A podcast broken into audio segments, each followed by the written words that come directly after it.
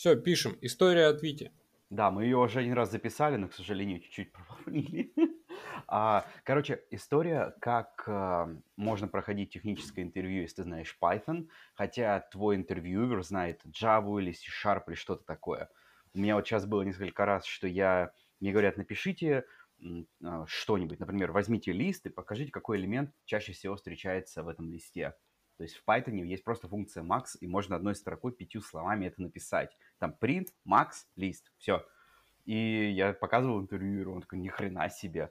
Также в Python есть, э, можно for loop писать буквально одной строкой парой слов только, что очень здорово. И когда человек не знает этого, какой язык знаешь, там, Python, а, ну вот тебе напиши какой-нибудь там онлайн э, тул, который, ну, позволяет написать задание, ты просто язык меняешь, какой ты знаешь.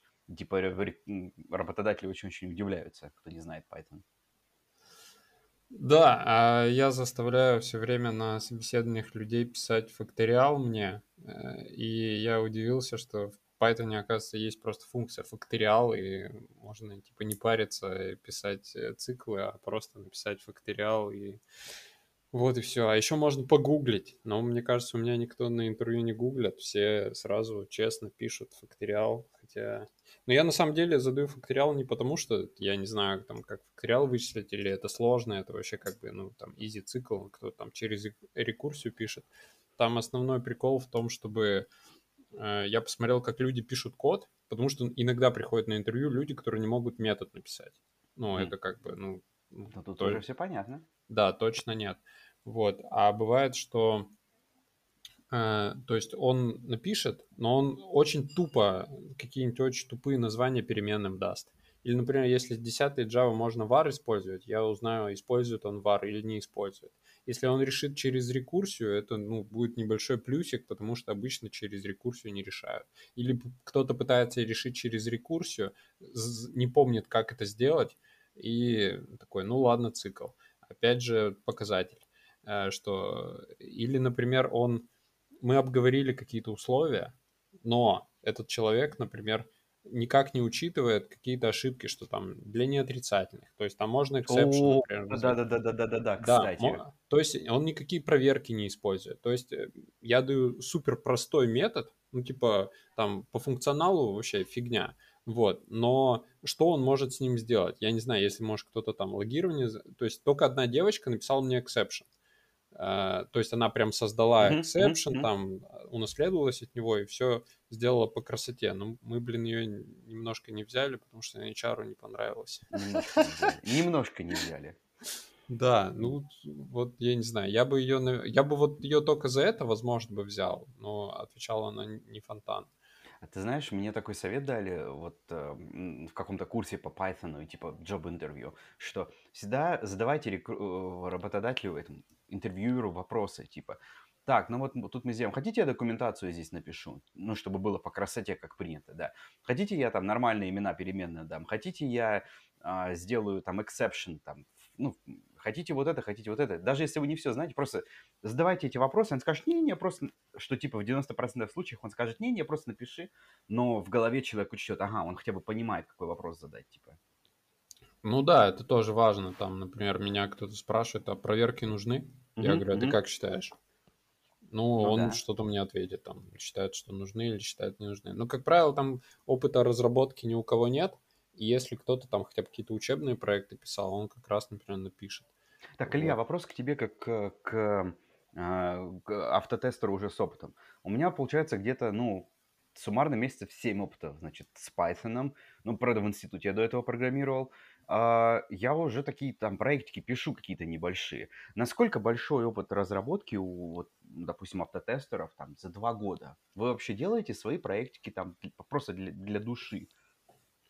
Слушай, ну, с этим все, э, все по-разному. То есть там опыт кого-то не стыкуется с опытом другого человека. Например, на первом проекте мы пользовались BDD, Cucumber. Mm-hmm. И так как я был далеко не старшим в команде, а там скорее из младших, я методы свои сам не писал. И по сути я писал код на русском языке с SQL я очень много общался. Но вот просто написание кода, просто типа а цикл сделать, да, там, да, да, да, какой-нибудь написать. Ну, это вроде банально, и я умею это делать, но Я только пару, месяц, Я только пару месяцев узнал, что в Cucumber можно писать на разных языках, не только на английском. Я этого не знал.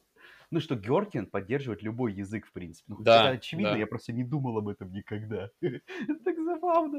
Слушай, а у вас пишут, а, вот ты, допустим, просто автотестером устраиваешься, пишут в резюме там, ну, какой-нибудь маленький блок, типа мои проекты последние, не связанные, может, с тестированием. Вот я написал там веб-скрейпер, вот я веб-сайт сделал, вот я такой-то тул сделал, и ссылочка на гид. Слушай, ну тут все зависит. Если у тебя, конечно, там э, типа супер крутой проект, ты там шаришь в коде и вот это все нормально, ну прикольно. Но, например, к нам тут приходил чувак на собеседование, у него там опыта, ну он в универе учится, но он там на каких-то хакатонах участвовал, все такое, он там Мгм. писал на C++, и Мгм. писал на Java.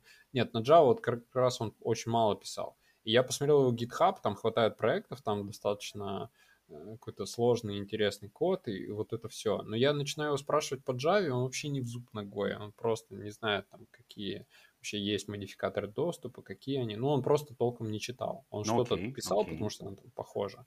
Вот, но это как бы не играет. Опять же, например, э, если брать людей, кто вообще без опыта, и они пишут какие-то свои проекты, и он приходит устраиваться там на автотестера, а проекты у него там, он написал игру с графическим интерфейсом крестики-нолики. Ну, это классно, конечно, но лучше бы он какой-нибудь фреймворк автотестирования супер простой написал. Но это было бы лучше. Но, например, пришел один чувак э, на стажера. Причем он там еле прошел тест, и мы еще не знали, собеседовать его или нет. Ну, там это еще к тесту вопросы. Вот. Но этот чувак на стажер, и у него был маленький э, проект. Он написал автотесты, там покрыл автотестами какой-то сайт. Ну, Там мало автотестов было. И как раз он там использовал э, кукумбер, селенит, э, еще что-то. Ну, это не самые сложные эти инструменты, в них можно Окей, окей, я разобраться. тебя понял. Вот. Он разобрался в этих инструментах, э, написал вот эти автотесты. Я попросил его написать просто XPath к любому элементу там э, на странице. Он написал этот XPath, этот XPath был не идеальным, но он был адекватным. Вот. И он нормально ответил по Java. Я такой, так о чем мы тебя вообще на обучение на стажера? Давай мы тебя сразу в проект.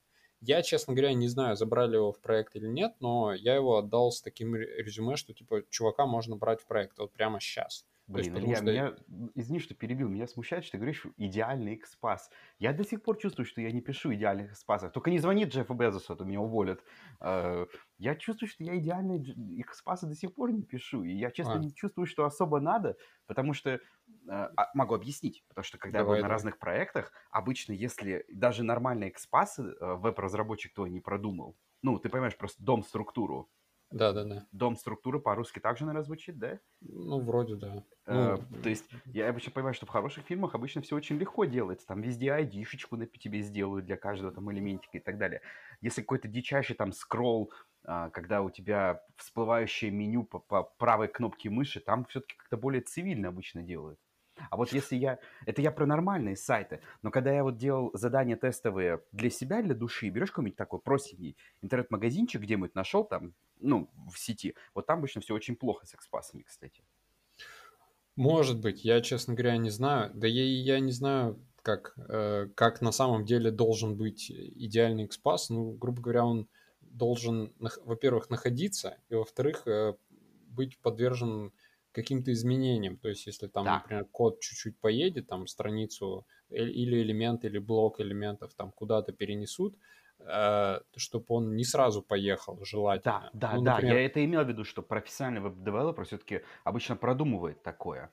И все-таки вот работая в Да. больших фирмах, это обычно, я так думаю, полегче. Э, Тестировщику будет полегче, в смысле. э, да, ну, наверное. Так, так что-то я еще Вот. хотел тебе, подожди, рассказать. Сейчас мысль.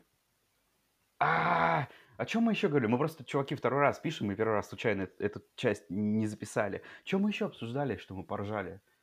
Да я забыл уже все. Давай, это вообще красота. А, и... ну ладно. А еще, кстати, маленький такой лайфхак, это когда ты всякие курсы проходишь, типа как ответить на интервью, ты начинаешь задавать интервьюеру вопросы иногда такие, ну, чтобы прям показать, что ты молодец. Мне, например, задает а, вот сейчас в Амазоне этот эм, интервьюер вопросы, но я на все ответил. Он говорит, ну хорошо, у вас есть какие-то вопросы? Я говорю, Я такой обнаглевший, а чего вы меня не спрашиваете по вот этому и вот этому? А давайте я вам сейчас про это расскажу. Чё? Вы написали, чем вы занимаетесь, а вот это вы меня не спросили. Я такой, ни хрена себе борзой чувак. Слушай, у нас, кстати, такого чувака не хотели брать на проекты.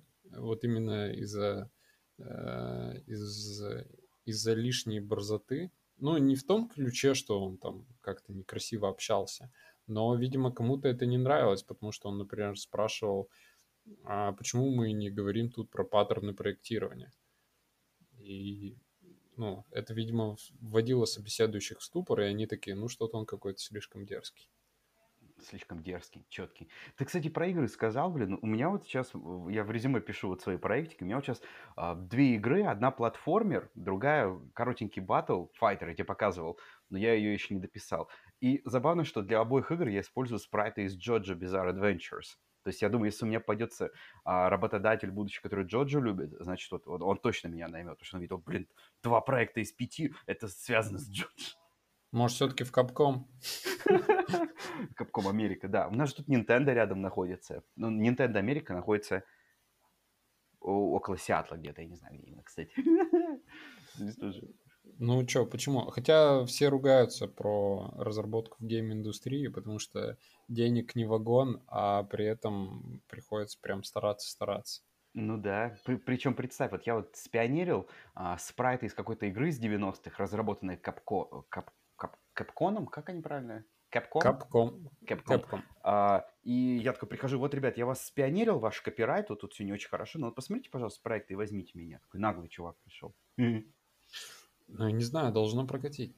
Ну, да, вообще. Но я просто понимаю, что те, кто на Python, ну, вот, программируют, те, наверное, поймут, что все-таки Development Framework на Python, он не то, что очень мощный в сравнении там с Unity всякими и так далее, но он очень хорошо позволяет выучить Python.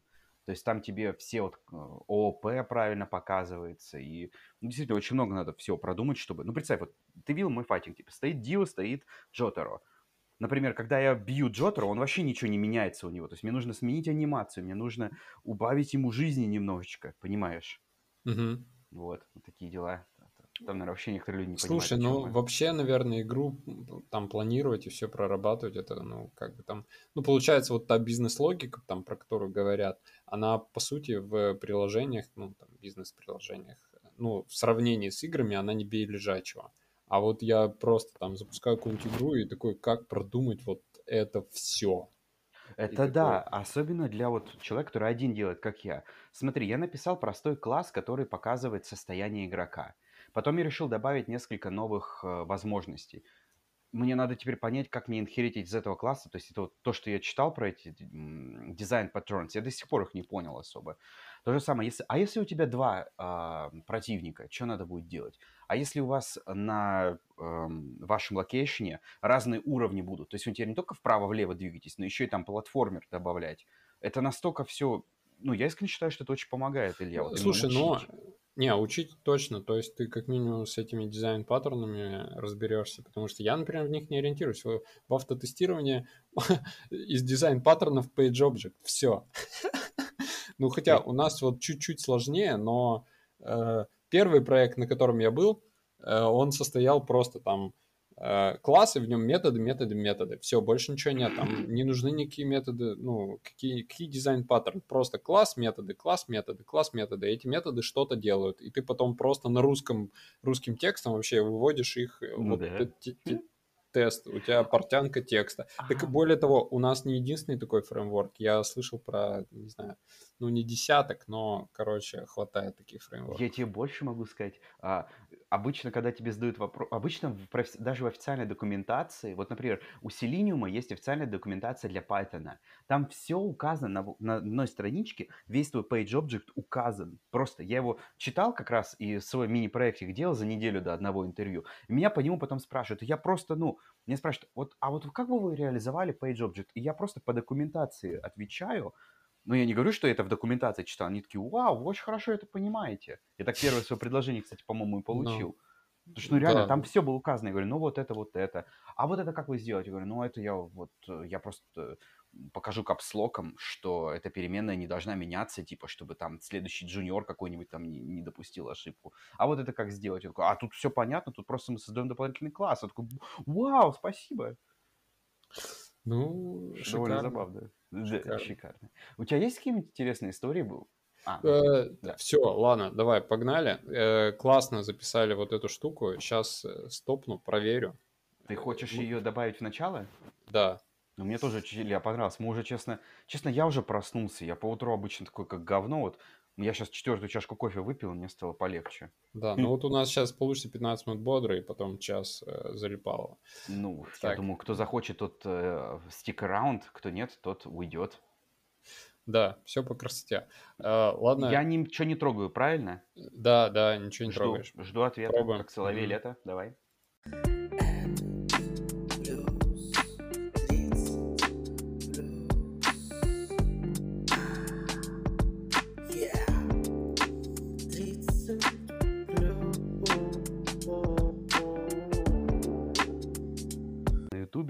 А, ну, я вот смотрел часто каналы, которые начинали там в 2008-2009 на Ютубе, американские. Некоторые из них реально уже просто креаторы так устали писать э, видео, что они теперь используют тупо свой channel как подкаст. То есть у них просто, ну, картинка и звук идет. Вот. Пр- Мне очень понравился интересный такой формат.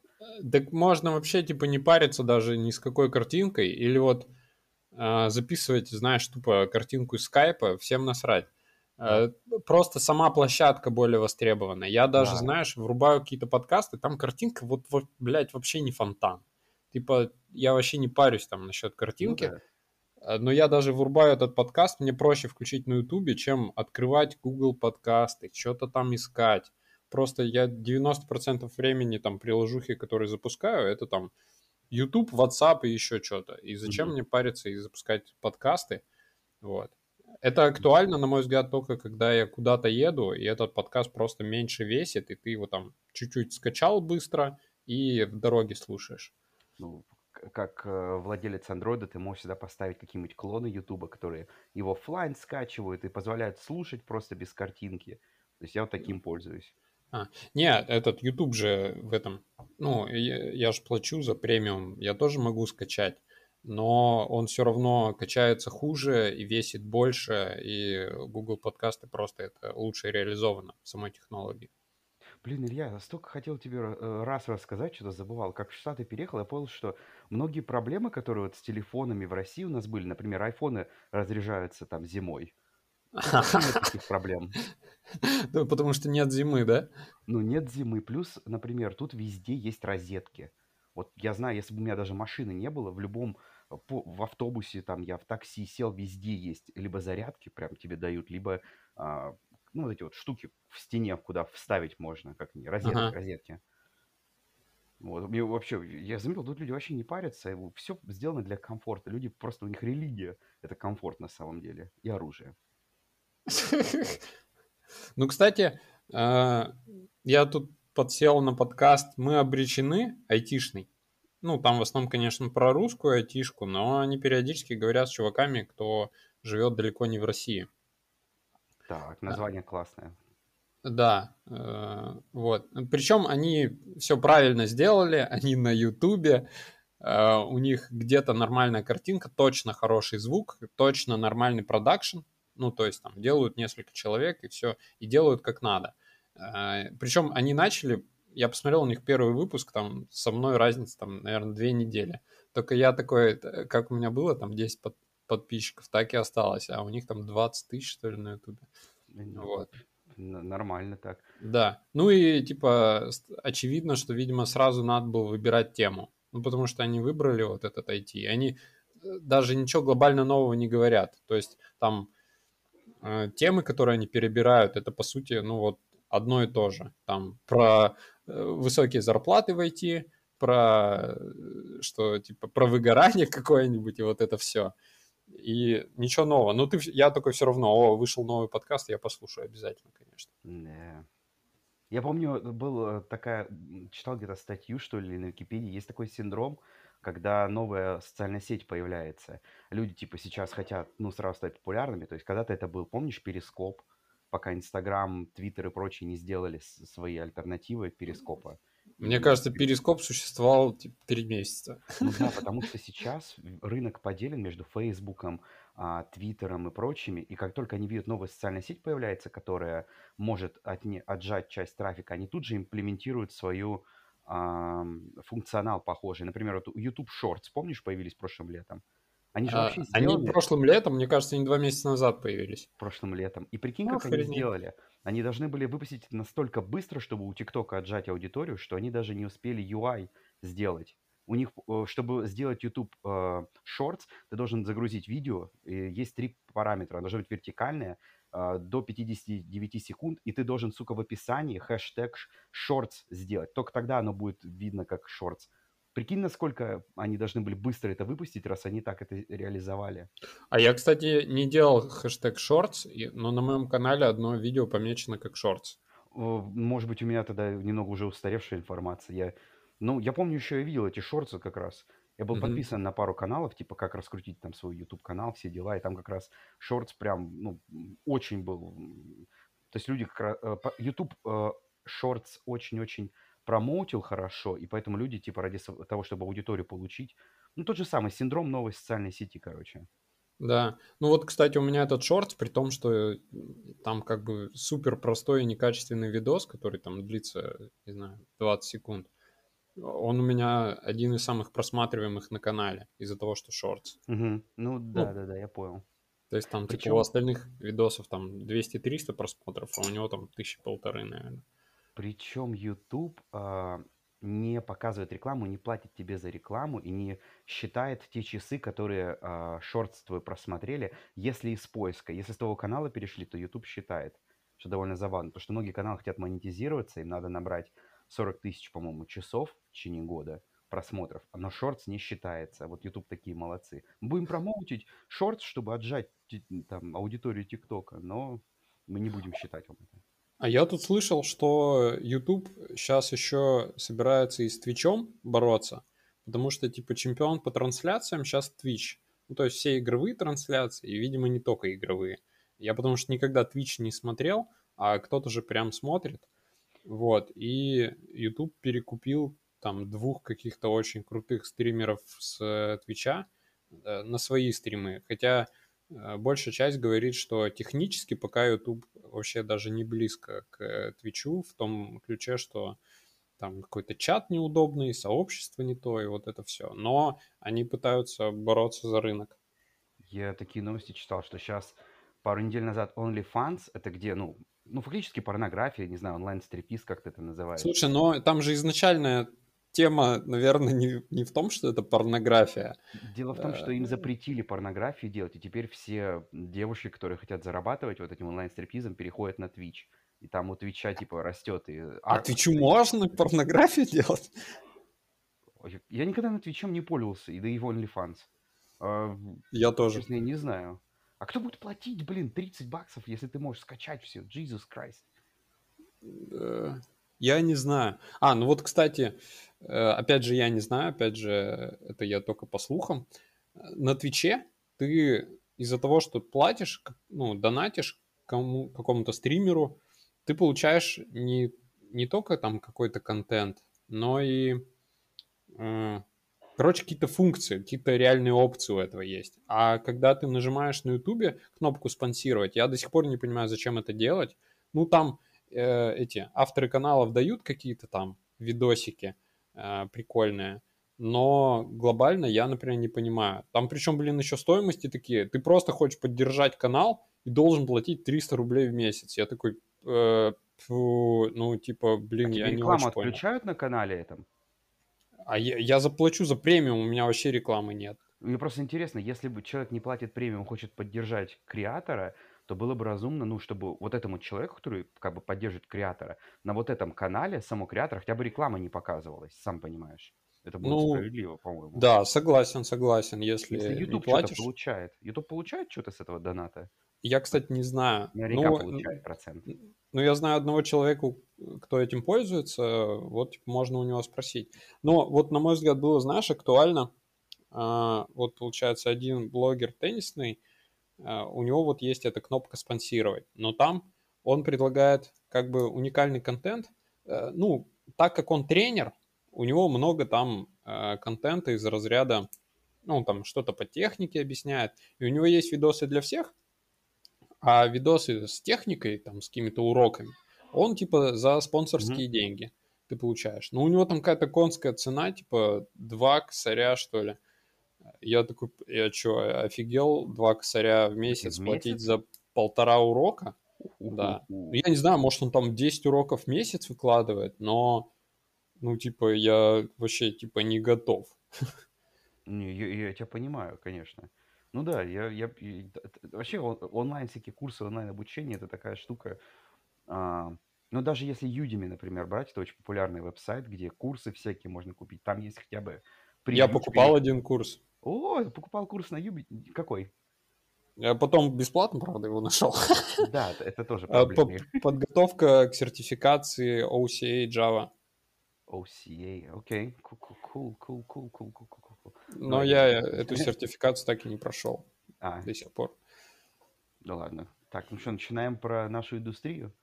Э, так э, можем плавно, я думаю, мы, в принципе, все равно к ней придем. Ну, давай. Расскажи, что происходит. Э, э тем, кто не знает, мы оба с Ильей работаем как бы QA-щиками. Или все все знают? Да, так, ну ладно, вкратце я автоматизатор тестирования, Automation QA. Э, а Витя, ты тоже Ладно. автом... Автоматизатор ты... QA на бумаге, в реале манки QA. Э, ну, то есть ты больше что, руками все делаешь? Нет, я, я больше с людьми общаюсь, если честно. А. Ну, ну сказал, вот. бизнес-аналист, это больше так. 60 manual, 50, там сколько осталось, 40% автоматизатор. Но на самом деле так подписывать чужие тесты и общаться со всеми, почему ничего не работает. Слушай, ну я вот по рынку вообще вакансии смотрел, и э, то, чем конкретно занимаюсь я, это такая, ни, я бы сказал, нишевая штука, и это не обязательно везде так. То есть где-то люди разрабатывают, только разрабатывают автотесты, только там автоматизируют регресс. Где-то люди одновременно, у них и мануальное тестирование, и а, автоматизированное, то есть они больше руками тестируют, но должны mm-hmm. уметь автоматизировать. Где-то наоборот ты больше ты все автоматизируешь, но разработать эти автотесты должен ты. Э, вот. И то есть это везде по-разному. И то есть где-то, например, то есть какие-то ну, в каких-то компаниях, если ты, например, не знаешь, что такое там ручное тестирование, то есть я, например, нас э, три года работаю, я с ручным тестированием напрямую вообще практически не сталкивался, я всегда обращаюсь к людям. А в каких-то компаниях нет отдельно ручных тестировщиков и автотестировщиков, у них это одни и те же люди. И, например, если ты там скажешь, что ты не знаешь ручного, на тебя посмотрят как на дурака. Типа, в смысле ты, типа, не писал тест-кейсы. И наоборот, если... Да, э, но, например, у нас, я когда слышу, что, типа, э, люди пишут и автотесты, и пишут ручные сценарии, я такой, блин, странно. Я вот. могу объяснить, что здесь совершенно не так. Здесь даже врачи не так работают, как в России. А как говоря, там работают врачи? Как работают врачи? Ты приходишь... Так, сейчас для справки, Витя, ты сейчас у нас находишься в США, в каком городе? Э, Портленд.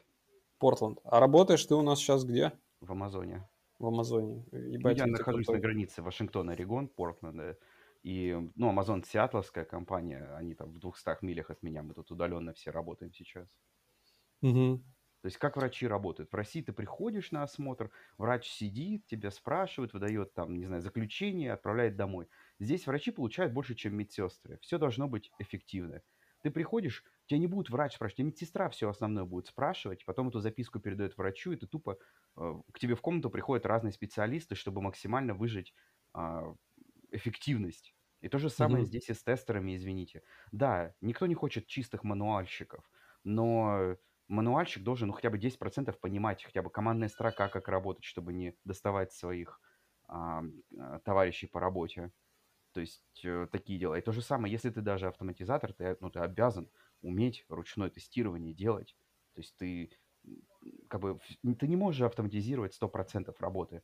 Поэтому тут всегда есть такое разделение. Кто-то больше бизнес-аналист, кто-то 90% ручного, там 10 э, автоматизатора. Это тоже, ну, без этого никак. Поэтому все должно быть эффективное. Все должно быть эффективно. Если вы платите больше этому человеку, значит, он должен заниматься исключительно своей узкой штукой, за которую вы ему платите.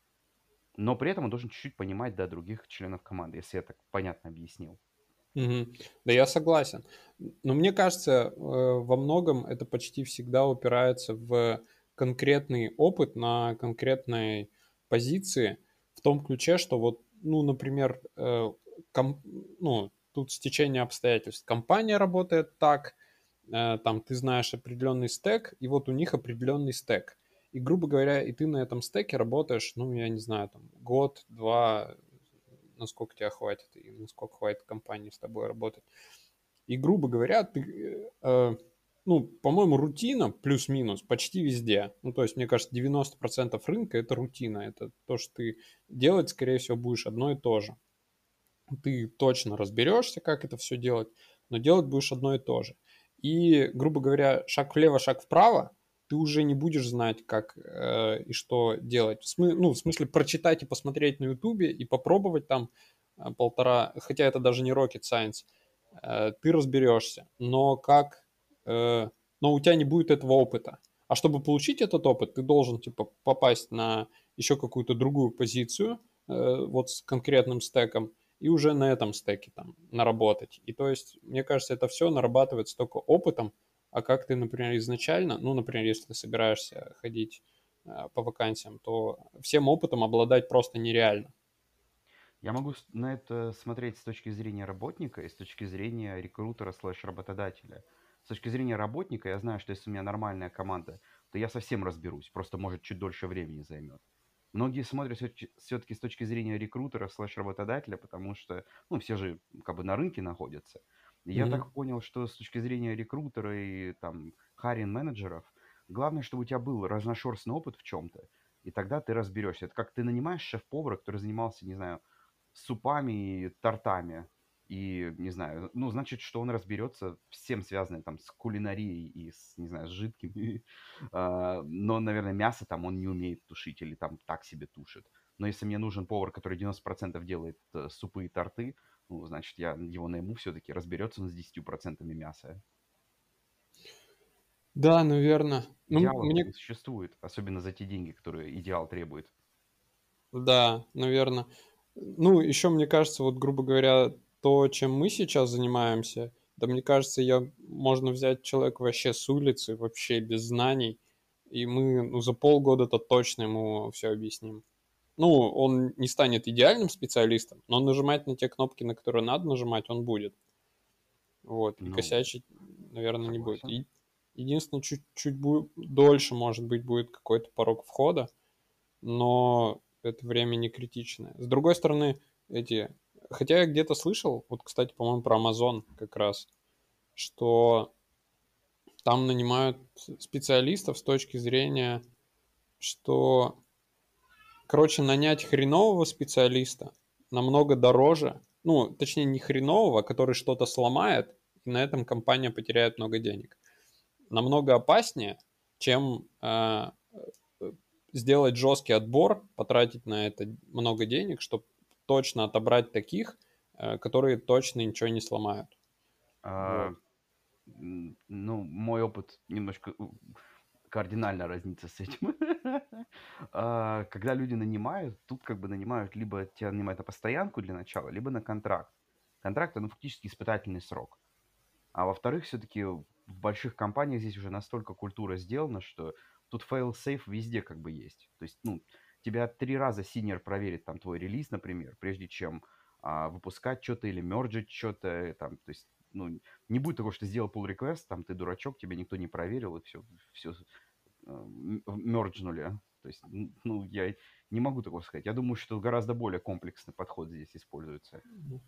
Да, насчет pull request, так, так это везде. То есть там самое пристальное внимание к людям, которые вот только-только пришли. Там не натворили ли они какой-то фигни. У нас там всех новичков, кто pull реквесты делает, там, ну, как бы разносят. А потом уже, ну, там, 2-3 замечания по, не знаю, по стилю или там метод какой-нибудь поменять. А все остальное это А вначале-то да, типа, ну-ка вот здесь так, здесь так, здесь так. Да. Я, Вот. когда был маленький, хотел стать космонавтом. Ну, потом я понял, что для этого надо много учиться. Теперь я хочу стать президентом. А для этого не надо учиться. Ты видел, какие у нас тут президенты?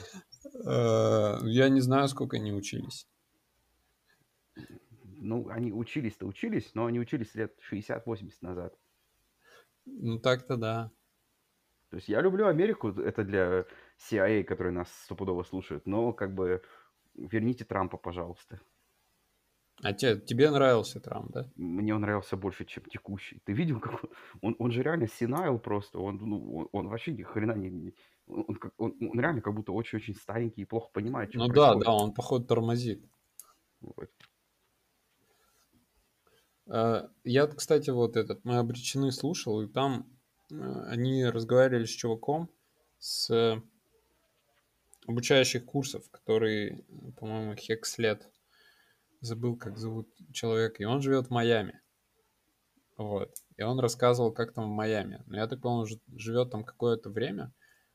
Э, И, э, короче, он сказал, что, ну, они обсуждали, что в IT получают э, в России на порядок больше. Ну, и это правда. Чем где? Чем кто? Чем большинство остальных там специальностей. Ну, в IT много денег. Окей, окей. Просто когда Вот. делают сравнение, это вообще как-то... Я, я не понимаю, когда люди делают сравнение, не, не объясняя, с чем сравнивают. Э, Ну, там они имели в виду, что в IT в России больше денег, чем в большинстве других э, областей. Я, насколько знаю, в России очень хорошо, например, платят э, этим умственно отсталым, что это самое, что в России самая, во- это самая первая страна в мире, которая платит такое количество умственно отсталым людям. Ну, ты смотрел, сколько депутаты Госдумы получают? А, это шутка. Это не шутка, к сожалению. Э, Не, я, кстати, не знаю. Нет, ну тут вроде как э, плюс-минус понятно, но имеется в виду какие-то такие более бытовые. Вот, но этот чувак сказал, что в IT как бы и в Америке больше платят в среднем, чем на порядке, чем остальные. я согласен. Ну, ты же понимаешь, индустрия так быстро растет, особенно огромные корпорации, что не хватает всегда специалистов. То есть, ну, и к тому же корпорации могут всегда платить просто через нос. То есть, очень много могут платить. Э, Витя, такой вопрос возник. А ты на много собеседований сходил, прежде чем попасть в Amazon? А, у нас все удаленное. Ну, наверное, штук... У меня было штук 6-8 интервью. Мне сделали три предложения за это лето. То есть с Мгм. первым у меня не, с- мне не понравился договор, который мне пришлось. Там, ну, я просто отказался. Вторая рекрутерская фирма, которая меня в Google устроила. То есть мне уже Google ноутбук прислали, меня уже везде оформили, все. Начинайте работать. Ой, вас что-то, ваш э, рекрутер что-то забыл где-то подписать, сделать. Такой, ладно. Проходит неделя, говорю, ребят, все подписали. Э, Походу, моя фирма там разорилась, я не знаю, или что случилось. В общем, в Google я отказался идти. Сейчас вот э, в Amazon пошел. Но вообще, получается, где-то 8 интервью, 3 предложения. И спасибо тебе, кстати, потому что питон ты меня заставил учить. То есть мне же говорят, там, вот вам тестовое задание сделать. Все. Спасибо. Ну, да, всегда пожалуйста. Но тут я слышал мнение, что глобально вообще не слишком важно, что советовать.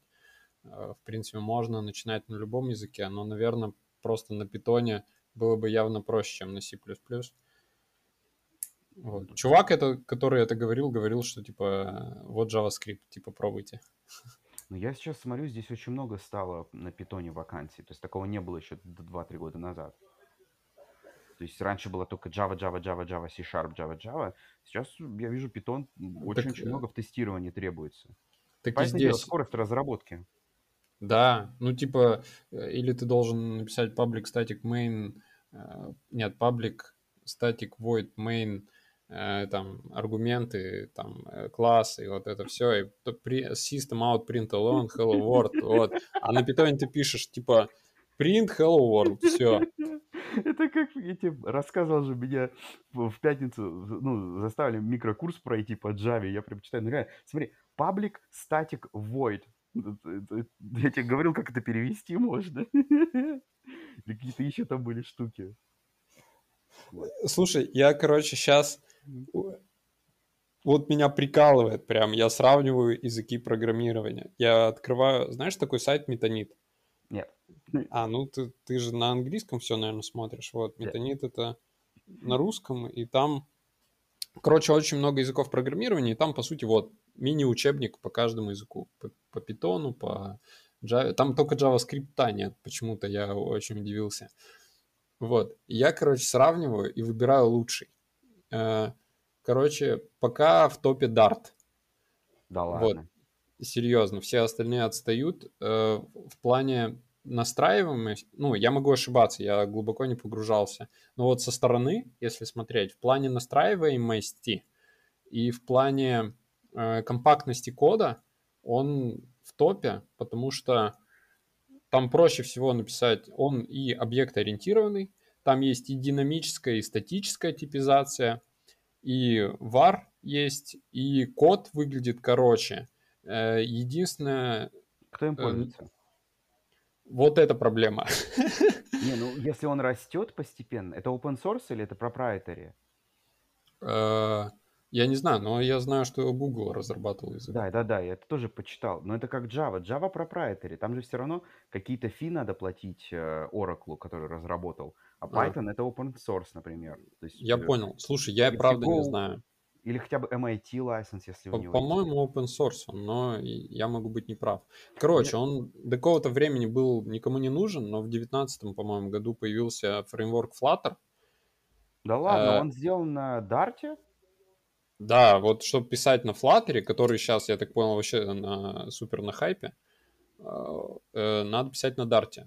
Но если ты когда-то писал на Java, на C-Sharp, на Kotlin, ты в Dart разберешься, ну, типа, за, ну, за пару дней, за неделю, ну, точно разберешься. Там, ничего Ладно, сложного. Хочешь, я могу некоторые вещи рассказать, которые могут быть интересны а, людям, а, ну, вот, из индустрии в России.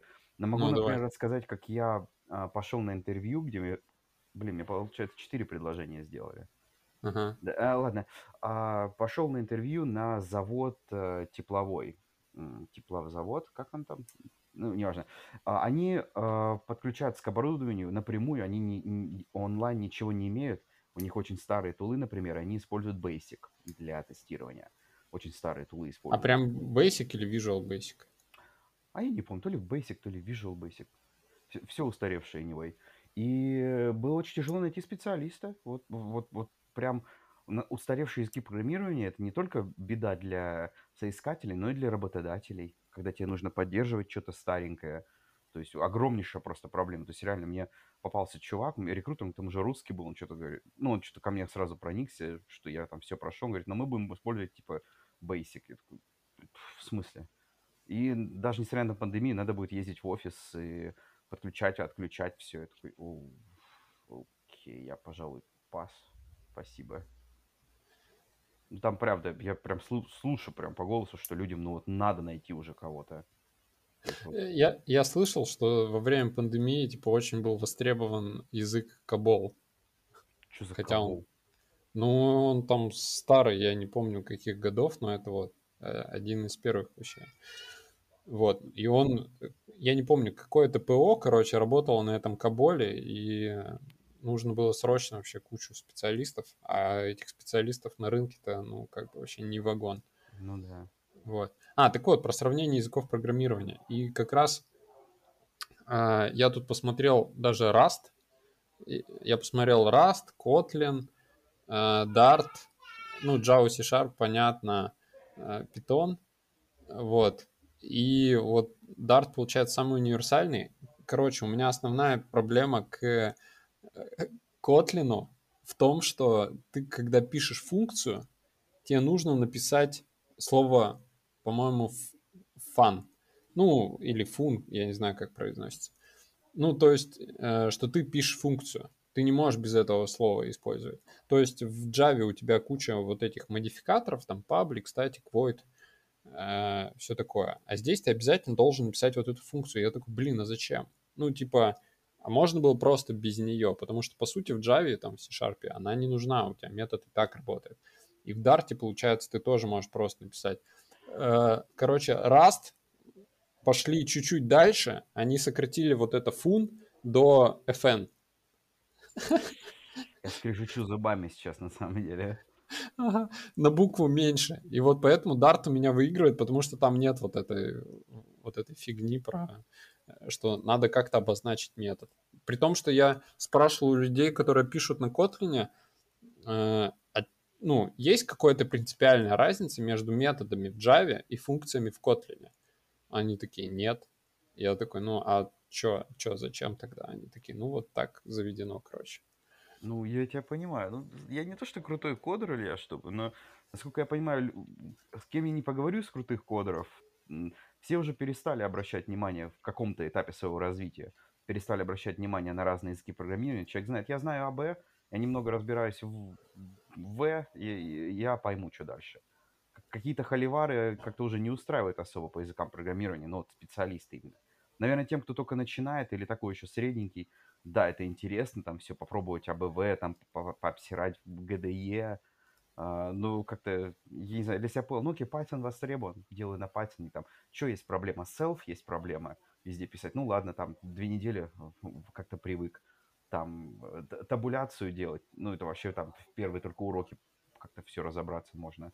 Поначалу выглядит дико, но новичок там поднимает за день. Ну, да я не холиварю, я просто, э, ну, типа, я не понял, почему так.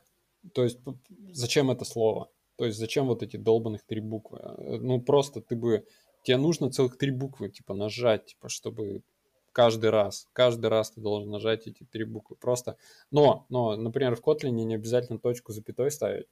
Э, вот. И Расскажи, этим... в России какие, кто лучше всего делает YouTube видео? Вот здесь это индусы. Любое обучающее видео это индус. Я слышу индийский акцент в Uh, видео обучающем, я вижу количество лайков, все, это мой человек. Uh, недавно скачал книгу MIT, э, университет Массачусетс, Массачусетский? MIT. Massachusetts да, Technology University, no, Institute, whatever.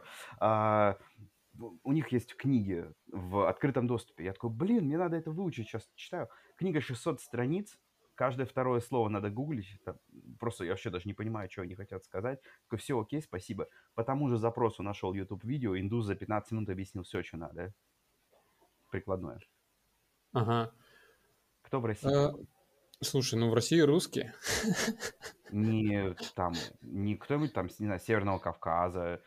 Э, а, слушай, дорогой, сегодня мы обсуждаем с тобой табуляцию в Python. Слушай, ну, я не слышал, я не знаю, где эти чуваки живут. Вряд ли это обязательно Москва-Питер, но э, каких-то акцентов я там не слышал.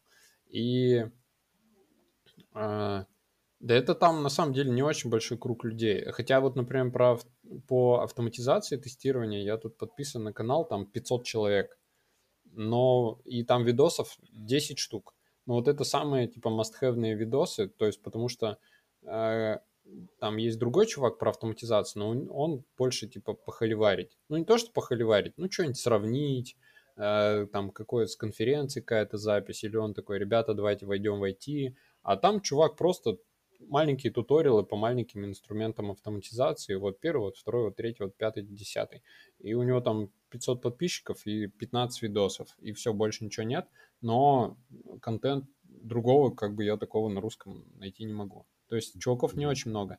Но они еще, знаешь, э, короче, в русском айтишном ютубе там уже как бы просто есть люди, которые, ну вот они блогеры-программисты или программисты-блогеры. То есть они уже не делают каких-то обучающих видосов, они просто зака- записывают, по сути, развлекающий контент около IT. То есть там что-то, вот подкасты. Есть, например, э, Дудь от мира IT, э, IT-борода канал. Он, короче, за... Чё, смешного, я не знаю. Не знаю, IT-борода. Ну, вот. Я, кстати, его очень много смотрел до какого-то момента. Он там просто записывает реальное интервью э, с разработчиками на разных языках. Или с не обязательно с разработчиками, там просто с какими-то специальностями айтишными, там с девопсами, да еще с кем. Блин, я ну, думаю, просто... ты скажешь, что в России украинские видео очень популярны, потому что даже здесь часто туториалы, я вижу, реально украинцы пишут на английском. Вот с Украины прям я смотрю имя автора, там, Литвиненко какой-нибудь. Вау, окей, cool. Слушай, а я часто, ну, бывает такое, что я не различаю, откуда чуваки. То есть вот этот IT-борода, он белорус. Но там же все говорят на русском. Ну, потому что, несмотря на то, что там ты живешь в Украине, тебе невыгодно записывать видео на ну, украинском, да. потому что тебя смотрит русскоязычная среда. Я а понимаю. в России просто больше народу живет, тебе выгоднее писать на русском, потому что э, если ты говоришь на русском, тебя поймут и в Беларуси, и на Украине, и в России, и в, там, в ближнем зарубежье. А если ты будешь говорить то, на украинском, тебя поймут только в Украине. Да, я вот сейчас смотрю, population uh, Украины у нас 41 миллион, population Belarus, драмролл, сейчас, секундочку, ищу, 9 миллионов человек, то есть меньше населения Москвы. Ну, все понятно. Да ладно, в Беларуси живут 9 миллионов всего? Я не знал, я... Охренеть, я на Вики... Серьезно? сейчас смотрю, да. Я в Украине думал, 40, окей, 40 нормально, 48, да? А в- Нет, в России 41. сколько? 150, 160, я не помню. А, я тоже не помню. Но в России где-то 150, сейчас, секундочку, Russia. Ну да, что-то около 150. Я сейчас смотрю на Вики, А в. США, по-моему, где-то 250. 300. А, 300? 146 миллионов в России. Ну, давай посмотрим сразу Мгм. USA. Вау, мы как-то отвлеклись немножечко от темы. Да, нормально. А в USA 331 миллион. Сколько? 331 миллион. О, нормально. Ну да. Так, anyway. А может, ты хочешь какие-то инсайды сделать и так далее? Просто я как бы побаиваюсь цензуры и не шучу, ничего такого не делаю, как, как в прошлый раз. Инсайды. Э, В смысле, какие Ну, инсайды? не знаю, может, у тебя какие-то есть интересные вещи по твоей индустрии в российской. Я могу как- как-то с своей колокольни сказать, мы можем сравнить, посмотреть, что интересного, разница там, как делают в России, в США. Про интервью, например, э, я могу рассказать, что тут происходит. Э, Ты, может, тоже на Ютубе там где-нибудь смотришь, что... Так, ну давай, давай в двух словах, э, ну можно не в двух, про твою историю успеха. Грубо говоря, что ты учил, где ты работал и как ты попал в Amazon. Ну, э, ты, понятное дело, уже рассказал. Я имею в виду, как ты вообще дошел до того, чтобы, типа, э, вообще попасть в IT э, и уехать в США, хотя уехать в США, я так понял, ты раньше решил. Вот, и в итоге добрался до Amazon. Потому что я думаю, если просто придет человек с улицы и такой в Amazon, я хочу работать, его, наверное, не сразу возьмут. Ну, окей, я, да, понял. Я выиграл грин-карту, э, кто если не знает. То есть грин-карта это, в принципе, ты знаешь, что там через год, пока твои бумажки оформят, ты просто можешь приехать, тебе разрешение на работу, ты почти как гражданин. И через пять лет ты можешь получить гражданство. То есть я поэтому в России учился на тестера. Ну, я смотрел, кто зарабатывает, пока еще язык не очень, пока еще культуру не очень знаешь, кем можно работать. Отучился на мануальщика, и вот э, когда там меньше года назад начал учить э, автоматизацию, ты мне потом посоветовал все-таки Python брать, а не Java. Я начал Python учить, и на Python, собственно, начал проходить интервью. То есть я проходил интервью два с чем-то года назад раньше, было все плохо, только на мануальщика устроился. Сначала устроился в T-Mobile, это как Мегафон, огромная корпорация здесь, этот, этот провайдер wireless, эм, мобильная связь, мобильная связь, как, ну как Мегафон. Потом Мгм. устроился в Google контрактником, и потом я своим делом занимался. Ну, вот YouTube-каналом и прочим. Сейчас я приехал, решил снова искать работу. И оказывается, когда ты автоматизатор, уже и в резюме у тебя есть американские компании, как-то гораздо легче ищется работа. Прям гораздо легче. Мгм. То есть прям вообще... Ну, что, получается 6-8 интервью, это в течение какого времени? Ну, 6 недель суммарно, наверное. Может, 4. Слушай, ну это прям быстро. Это Ну прям да. ты залетел. А сколько ты Python успел поучить з- до этого момента? Ну, только я приехал, это было 4 месяца, плюс я все-таки по работе что-то делал. Ну, там такое, пройди интервью, там, возьмите, проверьте полиндром ли это, покажите, что вы понимаете, как делать э, э, эти лупы, поймите, как там строку перепроверить, как найти символы из э, листа. Лист это как, ну, почти как array в Python. А, то есть такое все. Не то, что прям сортин алгоритм, там, data structures какие-нибудь суровые. То есть я это учу сейчас, ну, так, просто для себя. А для как бы автотестера на интервью они особо такого не спрашивают. Просто поймите, что вы что-то делали, как вы вот это будете ассерт делать э, в, вашем фреймворке. Знаете ли вы там Selenium или что-нибудь такое? Кстати, у меня есть четкое ощущение, я не знаю, насколько оно э, верно. Я просто провожу много собесов, но эти собесы на, грубо говоря, на обучение, на автоматизацию. Мы там берем чуваков, которые уже как бы шарят в Java, но могут не знать там Selenium и все такое. Вот. И у меня, я, конечно, ну, спрашиваю все по Java, ну, там, что-то мне человек отвечает, что-то нет. И глобально его на этих курсах все равно и Java будут учить. Но проблема в том, что, э, короче, когда мы его уже возьмем на, на работу, вот э, грубо говоря, я его там копаю, ну вот в Java там понимание, я не знаю, там методы класса Object, я спрашиваю человека, он мне там, ну иногда называет, иногда не называет. Но глобально, когда он попадет, ну типа э, в компанию, ему в работе вот типа понимание, знание, вот точнее, чтобы он помнил реально эти методы, ему не нужно. То есть он может это загуглить за 5 секунд но я все равно его на собесе спрашиваю, и вот другой, кто мне ответил эти методы, его я, скорее всего, рассмотрю, потому что фильтр большой, ну, много народу, не всех берем.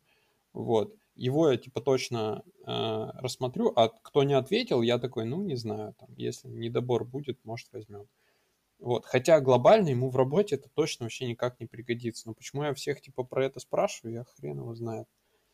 Вот. Ты знаешь, я могу э, такую мысль сказать. Вот опять про американскую эффективность. Э.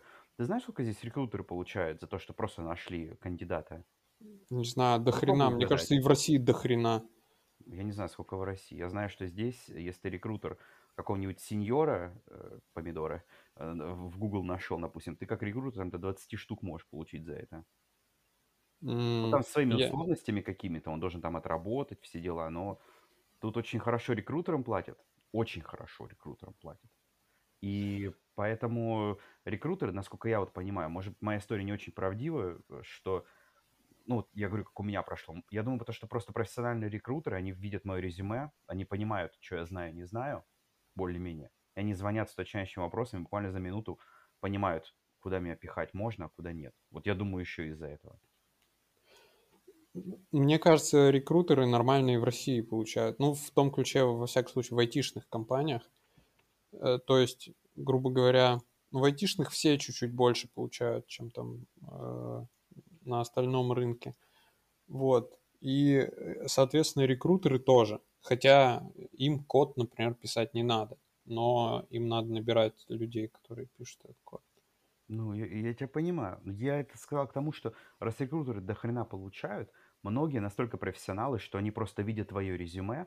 У них есть, допустим, список компаний с позициями, есть список кандидатов. Они просто автоматом уже знают, как сопоставить. Мое интервью в Amazon было просто ну, универсальным. Я сижу уже, жду, я уже работаю официально на Google. Просто, ну, какого-то документа не хватает. Мне звонок. Здравствуйте, я вот посмотрел ваше резюме, у меня есть прекрасная вакансия в Amazon. Я на 80% уверен, что вы идеально сопоставляетесь. Хотите пройти интервью? Я да. Задает какие-то пять вопросов. Говорит, все, я вижу, вы понимаете, что для этой позиции нужно. Первый раунд интервью рассказал, все сделал, там чуть-чуть показал код. А, окей, прекрасно, вы нам нравитесь, давайте второй через два дня проведем. Проводят через второй, второй через два дня, еще через день прилетает предложение. Угу. Вот, вот, вот хорошие рекрутеры так всегда вот мне и делали. Я вот сколько предложений получал в своей жизни, все вот обычно от таких рекрутеров, кто реально звонит и уже берет ситуацию в свои руки, он уже знает, что делать. Бывают рекрутеры, какие-то индусы звонят, они 300 вопросов непонятных задают, говорят, а это вы знаете, mm-hmm. это знаете. Я говорю, ну ты же видишь, мое резюме, значит, не подходит для вакансии, нахрен ты меня спрашиваешь? Если бы я 30 дополнительных инструментов знал, я бы их указал в моем резюме. И также, что у хороших рекрутеров, норм... вот, вот, вот это вот, кстати, большое внимание – Наверняка ты видел когда-нибудь, что в вакансиях пишут просто неумолимые условия какие-то. Кандидат на, на джуниора должен знать 5 языков, 15 фреймворков, 32 тестинг. Да, да, да. Я заметил, что профессиональные рекрутеры, у них нормальные позиции.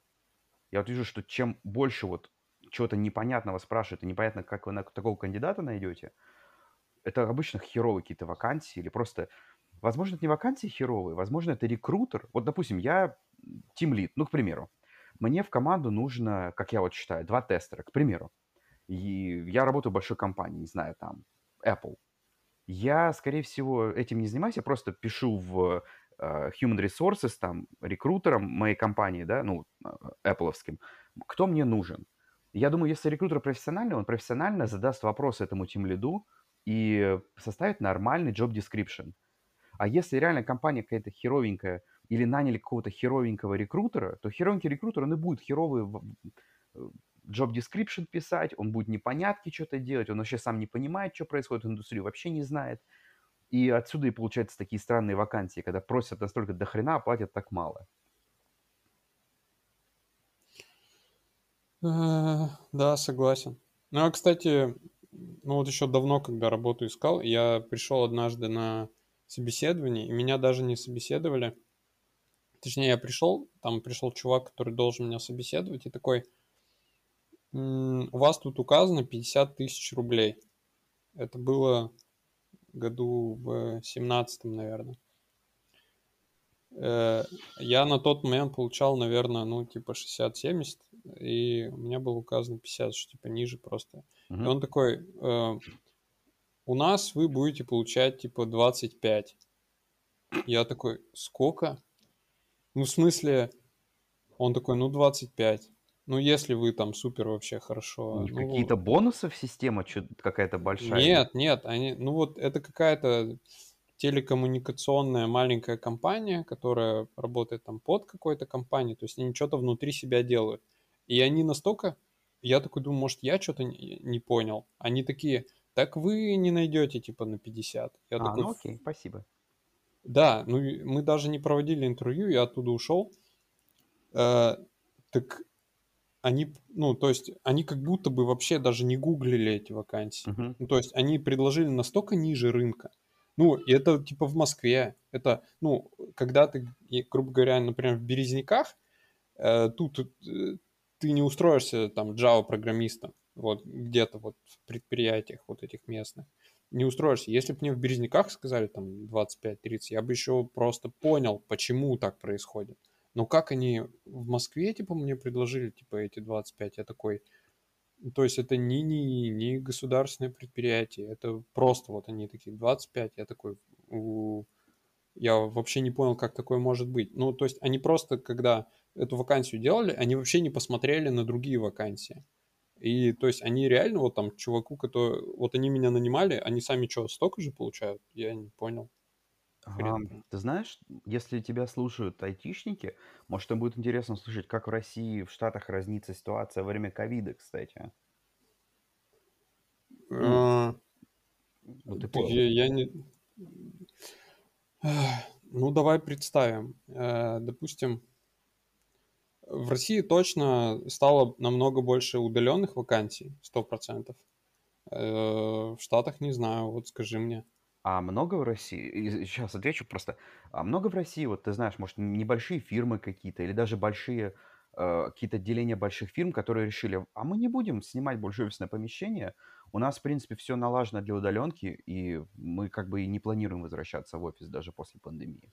Слушай, таких вообще до хрена. То есть большинство фирм, которые не супер большие, Мгм. у них даже так. И даже у многих больших фирм Мгм. э, такие, мы все, мы на удаленке. То есть Ну мы, да, да, например, да. рабо- работаем с заказчиком, э, э, с Ингострахом. Они такие, ну, а они иногда приходят в офис, но глобально они там все на удаленке. Ну да, да, им, да. им нормально. Вот. Ну, А здесь из, так же.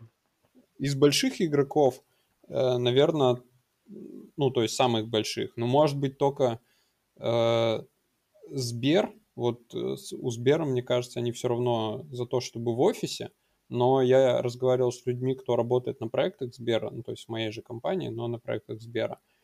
Э, Они тоже в основном на удаленке, иногда приходят в офис. Мгм, Вот, мгм. редко. Понятно. Ну, так же вот у нас сейчас в Амазоне творится. Я вот э, чуть меньше месяца там работаю.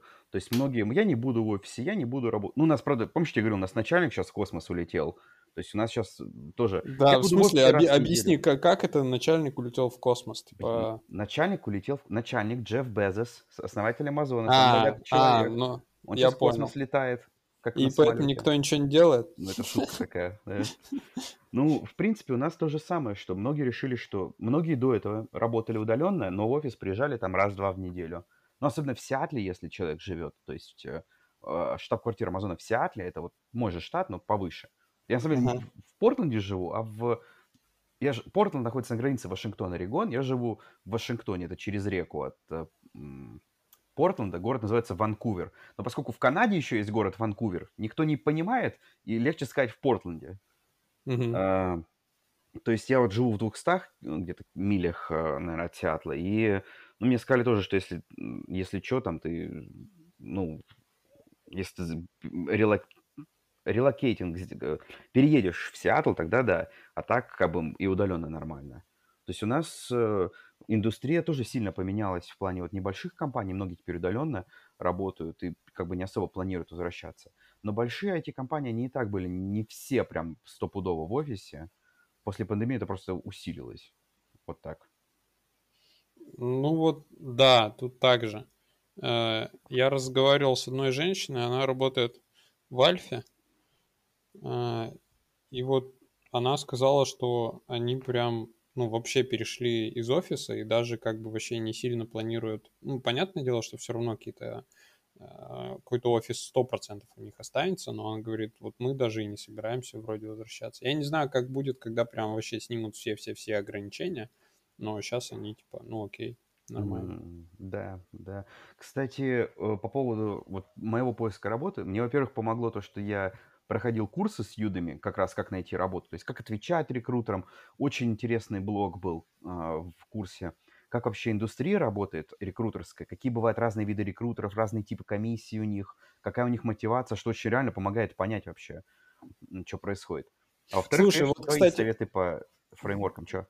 вот у меня вообще жесткий вопрос, меня это просто вообще накаляет, просто супер, блять, я ненавижу этот вопрос. Вот я описывал, как, ну, когда тебя спрашивают, кем вы себя видите через пять лет, А, у и меня есть ответ, кстати, с Да, курса. да, вот, и ты говорил ответ, и я прям вот э, его он у меня отпечатывался. Да, е- ну типа, э, типа я хочу быть на вашем месте, да, вот это. Не, ну да. Ну типа хочу быть на вашем месте, Так я первую месте работу так начальника. взял. Начальник тоже охуел от моего ответа, но я первую работу-то получил. Я, честно говоря, немножко офигеваю, что это вообще работает, потому что ну, мне Погоди, показалось это настолько заезженной штукой, погоди, я ее Илья, слышал типа твои слушатели не знают всю историю. Давай мы сейчас в, в ролях проиграем эту сценку. Спроси меня. А, так, э, кем вы видите себя через пять лет? Ам, А вы, извините, вы же тимлит? Э, Скажи Ну, да. допустим, да, А, Я допустим, вижу себя на вашем месте. Потому что вы Вот, же профессионал, вы же профессионал, вы будете расти в вашей индустрии, и ваша вакансия через пять лет будет свободная, я на нее пойду. Подлизнул, да? Подлизнул, я, я бы, я бы, я бы тебя точно не взял. Ну, Ну, потому что лично мне это кажется супер заезженным ответом. я никого не слышал, кто так отвечал. Это... Э, э, Слушай, ну я вот эту штуку слышал лет пять назад. И она даже тогда мне показалась немножко наигранной. Ты знаешь, И сейчас я ее все слышу. Илья, это все танец, это все танец, который вы танцуете и с рекрутерами, и с своими интервьюерами. Все прекрасно понимают, что этот вопрос 300 раз, и на него правильного ответа нету. Ну, честно. Да, на него нет правильного ответа. Более того, на него и не может быть правильного ответа, И потому что более ник- того, не может быть в нашей индустрии. Если тебя нанимают э, кассиром, ну понятно, ну какой вопрос ты кассиру задашь? Если тебя нанимают автоматизатором, если ты не умеешь писать код, то нету такого универсального ответа, который прям вот, кем вы видите, через пять лет, блин, ну все, вот он не умеет писать код, но он так классно ответил, давайте его наймем. Э, Да, так больше, типа, тут, знаешь, типа, вряд ли тут кто-то реально, в- ну, на одной позиции или, типа, в одной компании работает 5 лет. Я пока еще 5 лет ни в одной компании не проработал. И то есть, кем вы видите себя через 5 лет, братан, скорее всего, не в этой компании. Типа, Э, ну, ну, это типа максимально честный ответ. Хотя, может быть, и в этой. Но, типа, на позиции тим лида, блин, так э, я за пять лет, э, как бы, может быть, дорасту куда выше. Или буду получать какие-то другие деньги. Или, например, что меня может заинтересовать за пять лет. Слушай, и но... более, более Извини, того... перебил. А, говори, я скажу еще. Короче, основная моя претензия, что ты не понимаешь, у тебя вообще нет данных Э, то есть как будет меняться там твое вообще там мироощущение, еще что-то. Ты ну, можешь вот если бы ты мне так ответил, я бы тебя нанял. Если бы ты ответил только кратко это. Да, я пока не придумал, как отвечать кратко ну, на вот этот на том вопрос. же курсе, который я проходил, я там несколько выбрал, там так говорили примерно отвечать, только э, на этом курсе говорили все вот эти ответы вот ты правильно отвечаешь, просто что записать на бумажке кратенько там за 30 секунд это ответ дать, что, вы знаете, я не знаю, что будет с индустрией, мы живем в таком мире, где все меняется очень быстро. Да, Но у тебя просто быть... не хватает данных все вот, время. Вот это и надо ответить, просто И ты коротко. должен принимать решения только когда у тебя этих данных хватает. Ну, то есть, вот, например, через там, полгода у тебя там вот будут какие-то данные, ты такой, ну вот, да, надо поворачивать сюда, поворачивать туда. Куда ты можешь повернуть за 5 лет? Там за год-то непонятно, за 5 лет вообще, а, конечно, я в шоке. Я, я думаю, тебе понравится, Илья. Перед тем, как я еще в Штаты в первый раз поехал, э, на моих курсах, э, я вот задаю профессору вопрос. Скажите, а какой язык мне учить? Я тебе, помнишь, говорил, что он ответил? Да, я не помню, что. Ну, э, это курс как раз для людей, которые едут в Штаты, которые кто кто, ну, которые еще не имеют опыта работы. А, да, он сказал тебе учи английский. Правильно, потому что в любом случае, если ты на английском ни хрена не понимаешь, что тебя спрашивают, ты не ответишь. Он говорит, учи английский, будь ручным. Э, потом ты быстро э, там возьмешь там контракт в большую фирму один, контракт в другой. Ну, контракты очень бы- быстрее берутся гораздо и легче. А в резюме это все равно у тебя будет, что ты работал в огромной компании. Так вот мне и сказал. Это так у меня есть теперь в резюме, то, что я контрактника был там в Гугле, в T-Mobile, и рекрутеры смотрят, вау, ну, норм, ну нормально, что, давайте позвоним. Э, кстати, то, что ты работал в Google, сейчас работаешь в Амазоне, э, я не знаю, насколько вот этот T-Mobile или T-Mobile, как правильно. Европейцы э... говорят mobile, здесь говорят больше mobile. А, то есть это все-таки европейцы, а не русские, да? Э, хорошо. Так вот, э, я просто слышал мнение, что типа, ну вот у нас, например, если брать там крупные компании, если ты где-то скажешь, что ты работал в Яндексе и, например, там в Сбере, то мне кажется, ты куда угодно, ну не совсем без интервью, но с каким-то минимальным... Нет, ну, наверное, Сбер даже не такой, он слишком большой. Но, например, скажешь в Яндексе и там в JetBrains, и тебя такие, бля, ну, братан, все, берем берем. Братан, я как раз про JetBrains хотел спросить. Напомни, пожалуйста, если я забуду. Э, спрашивай, я закончил. А, окей. Ну, в принципе, да, мысль такая есть, что если у тебя в резюме большие проекты есть. Так смысл в том, что здесь, например, получить контракт, ну, мне вообще идея контрактов нравится, потому что, смотри, я приехал в Росси... из России. Ну, ты знаешь, я занимался более-менее айтишной штукой, но не тестингом. Угу. И получается, у тебя ноль лет опыта работы. То есть я указал свои комп, ну, вот компании, где работал в России, что там все-таки 7 лет опыта, я указал более-менее похожим на тестирование, что, в принципе, ну, вот, откровенно говоря, правда-то. А, я не совсем, это твоим слушателям, что я как бы был знаком с IT-индустрией, просто, ну, не совсем тестингом занимался, скажем так. И что гораздо легче получить опыт вот большой компании. Вот, например, в Яндекс нанимают а, контрактников. Я не знаю, есть ли в России вообще контрактники-то. Что значит контрактники? Контракт. Тебя легко нанимают. А, у тебя контракт на полгода или год. Тебя могут уволить без объяснения причин в любое время. Слушай, по-моему, нет такой практики. Если ты не хорошо знаю, может, и... это как может где-то и есть, но я не в курсе. Это я понял. Срок. Потом могут нанять на постоянку, потом могут не нанять. Иногда случается что-то, вот нанимать на какой-то экспериментальный проект, если проект закрывается, легче нанять, ну, легче уволить человека. Но в резюме у тебя все равно будет опыт этот работы, ты также работаешь в компании, и когда я приехал, у меня еще опыта американского нету, я вообще нарадоваться не мог просто. Я вот давно, когда это до вообще того, как попал в свою компанию, чуть не попал в одну компанию на какие-то очень маленькие деньги, ну вот как раз э, с таким контрактом. Но мы с ними не договорились, потому что я от них требовал точной даты, ну, контракт, например, на полгода. Вот. А они мне не, не сказали, мы типа с тобой работаем как с джуном и не нанимаем тебя на, ну, на как, грубо говоря, не знаю, на полную ставку или на, ну, нормально mm-hmm. в штат, а, пока не поймем, что можем тебя нанять. Mm-hmm. Я говорю, ну, у меня там это, семья и вот это все, и, то есть, а деньги вы предлагаете прям маленькие. То есть мне нужны какие-то четкие сроки. Они такие, мы четких сроков не дадим. И в итоге так мы и не ну, договорились. Понятно. Ну да. А еще, что я здесь, когда мне делают предложение, я потом делаю negotiation, этот, переговоры всегда.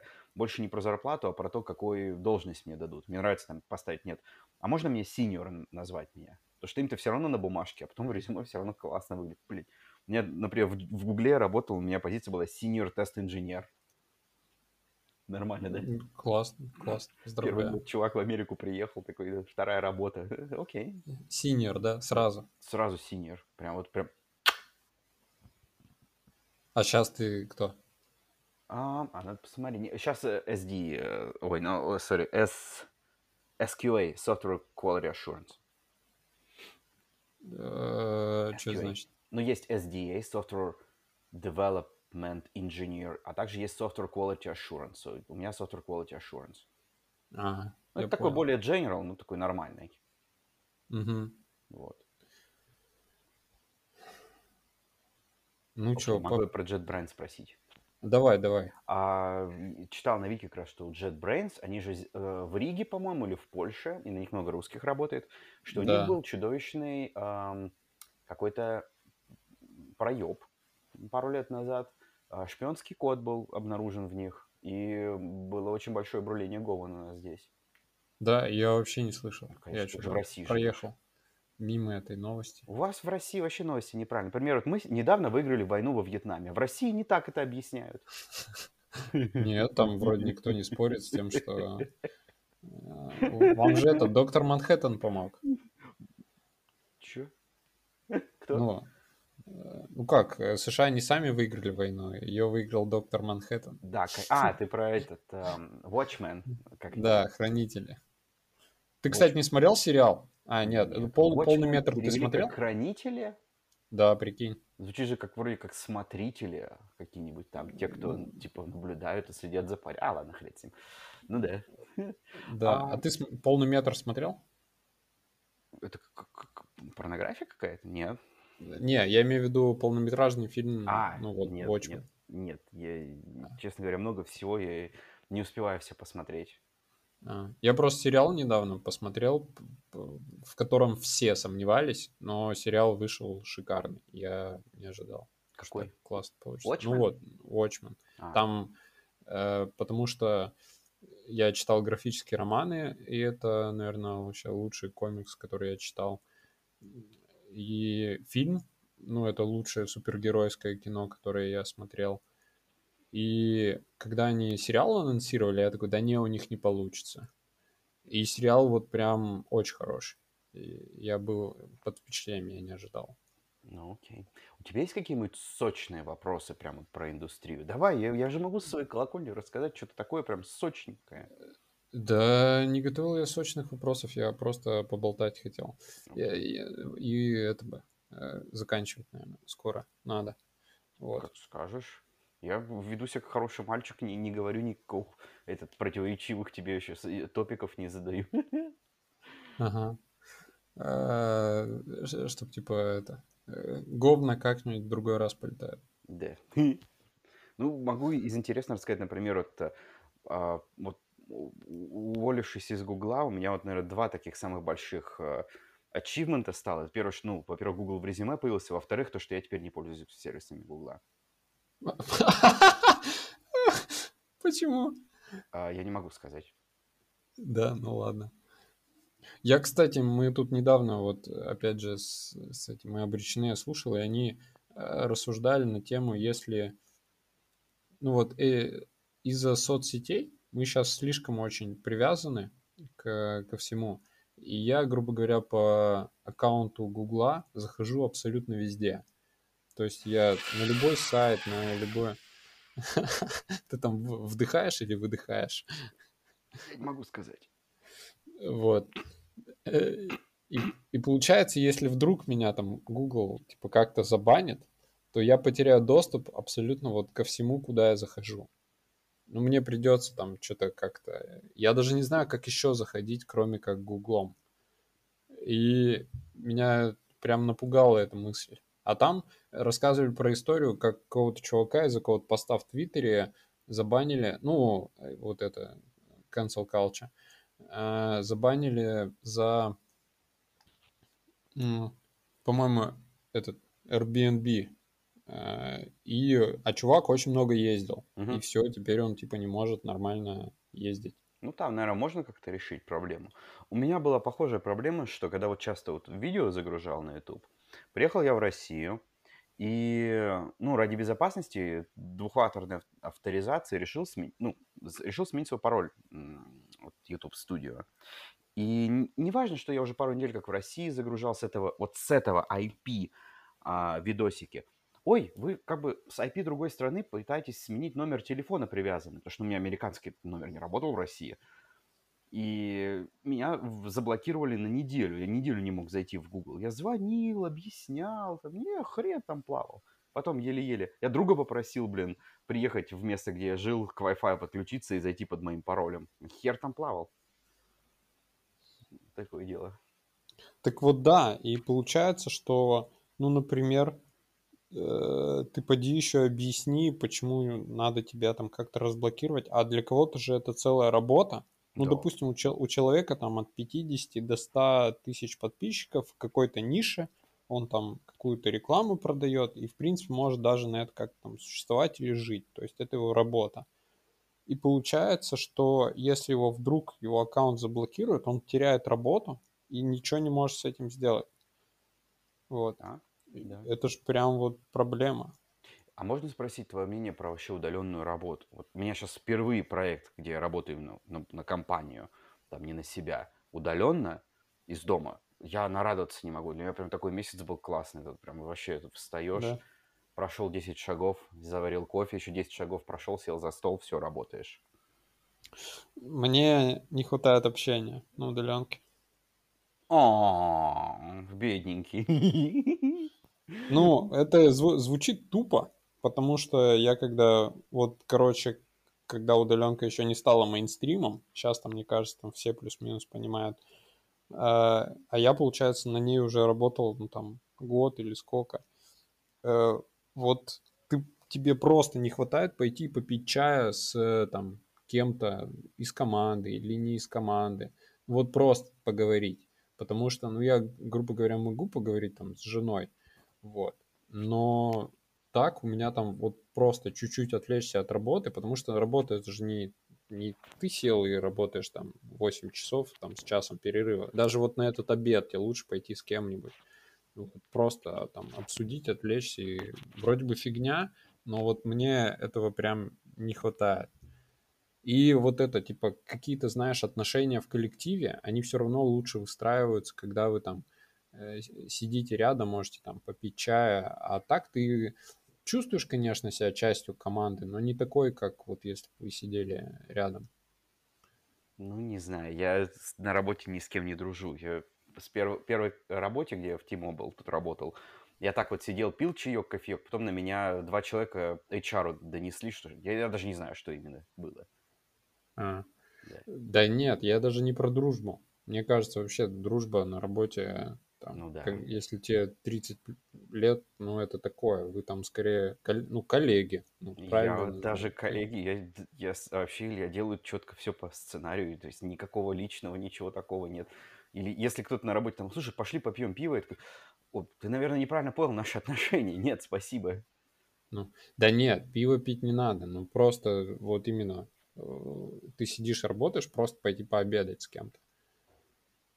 М, Ну, ну, на- кто-то любит, наверное, как-то я не, не очень это понимаю. А, То есть а в как-то я- России ты не работал вот так в я коллективе? только, у меня только свое дело было, я не работал на дядю никогда официально. А, я понял. То есть Слушай, я ну- не знаю, как, как это происходит. В России вообще HR есть? Конечно. Слабаки.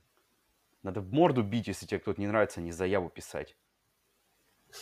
Э, слушай, ну у нас я не слышал, что там, знаешь, на кого-то пожаловались из-за А того, здесь что... очень часто, к сожалению, в лицо улыбаются. Я потом спрашивал своих коллег, у меня только вот один друг с работы остался, парень. э, Ну вот прям вообще я очень удивился. Если тебе как бы что-то не нравится, там запаху, не знаю, например, моего одеколона, когда мы там разговариваем, хер ты мне не скажешь это в лицо, почему ты должен кому-то это говорить, кто мне это... пи-?» Ну ладно, у них им виднее. Это я их просто не понимаю, дурачок, с другой стороны.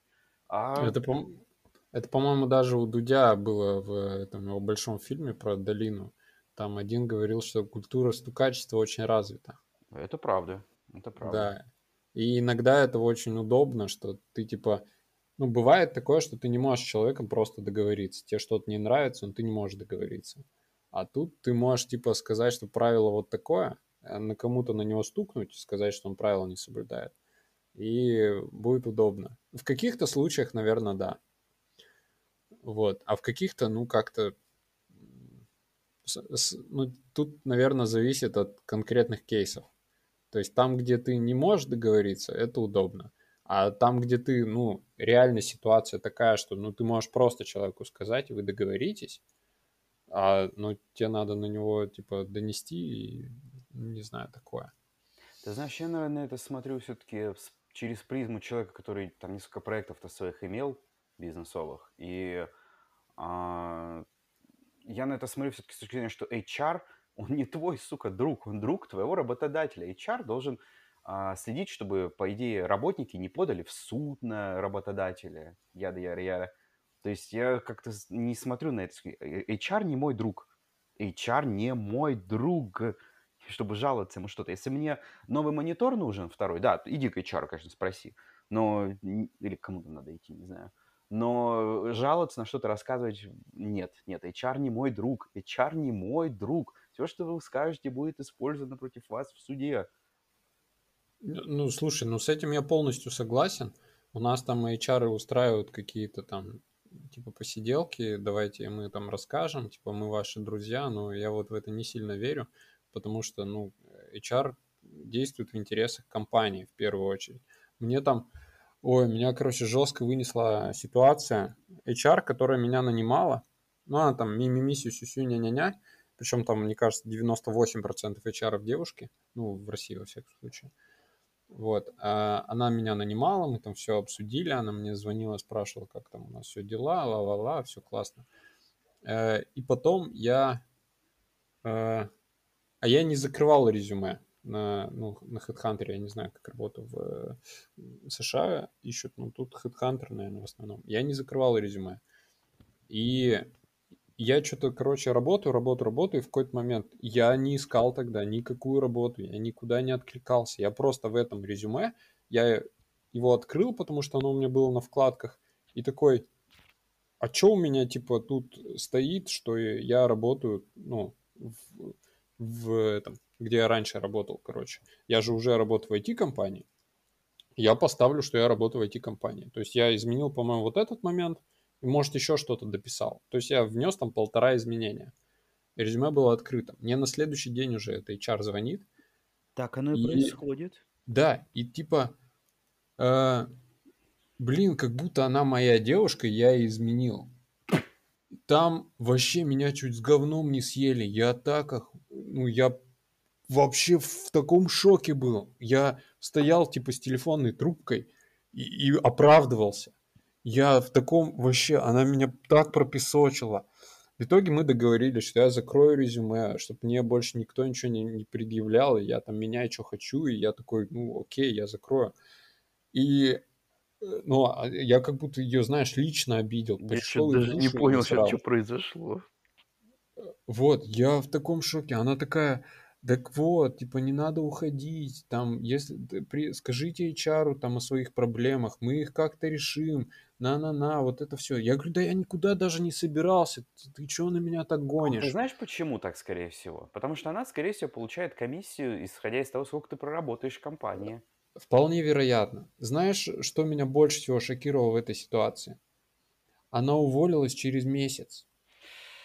Ну, может быть, не все гладко было. Кто знает, что догадываться. В принципе, что догадываться, действительно. Может быть, но я такой, я в таком шоке был, что типа она высказала мне эту какую-то жуткую вообще тираду и просто вогнала меня там в краску по полной программе и сама уволилась. Ну, Типа компания мать родная, но я из нее уволюсь через месяц после того, как так жестко тебя пропесочило. Меня это настолько шокировало, что я такой... Ну, если жестко пропесочило, Илья, то, скорее всего, на эмоциях было. Если на эмоциях была, возможно, либо просто и так какие-нибудь комиссии у нее сорвались из других людей, либо на тебя очень рассчитывала какую-то комиссию. Ну, слушай, со своей колокольни можно скажу, что, наверное, самый Давай. лучший совет вообще, как найти работу, это реально найти хороший курс, который объясняет, как вообще структура вот устроена, работа с HR, работа там, HR, э, твой менеджер, как они между собой общаются. И, конечно же, какие-то вот основные советы, как там нормальное резюме составить и отвечать на вопросы. Вот я искренне считаю, что мне очень повезло, что я хороший курс нашел с первой попытки. И... Вот, вот. Может быть, согласен. Ну, может быть, даже, кстати, она и по личному. Ну, то есть она же все равно со мной очень много работает. Э, ну, грубо говоря, она же там меня вела. И это, ну, помимо... В любом случае ты не можешь делать никакое дело, если ты туда лично не вкладываешься. Ну, невозможно полностью это разделять. И, э, то есть, личный момент там все равно был. Но то, что она еще уволилась после этого, я такой, ну ладно. Мне еще хорошие понял. рекрутеры, я заметил, пишут, э, например, не просто, что у вас там в среду интервью у вас столько-то. Хорошие рекрутеры, они тебе присылают какие-то свои рекомендации. Они говорят, вот я вот работаю вот с этим клиентом, я знаю, что спрашивают вот это. Или смотри, им нужен человек именно, который вот этим будет заниматься, поэтому полностью, что можешь, рассказывай про свой опыт именно вот с этой позиции. И там позвонят за час, всегда уточнят там, ну или за полчаса, что вы готовы к интервью, там все дела. То есть я вот заметил, что рекрутеры, рекрутеру розня. Рекрутеры бывают хорошие, рекрутеры бывают плохие. И, наверное, хороший, и не только, наверное, вот с моих курсов, что хороший рекрутер – это огромная инвестиция с точки зрения работодателя, потому что найдет нужного человека. И для соискателя хороший рекрутер, ну, если соискатель, соиска... господи, слово соискатель, я даже забыл его уже – а, тот, кто ищет работу, соискатель. Правильно же? Да, да. Все, окей. Что тот, кто ищет работу, если он тоже, ну, чуть-чуть выше средненького хотя бы, что для него хороший рекрутер – это мана небесная. Если он да. чуть-чуть хотя бы выше среднего. Да, Или пожалуй. В узком месте. В узком месте.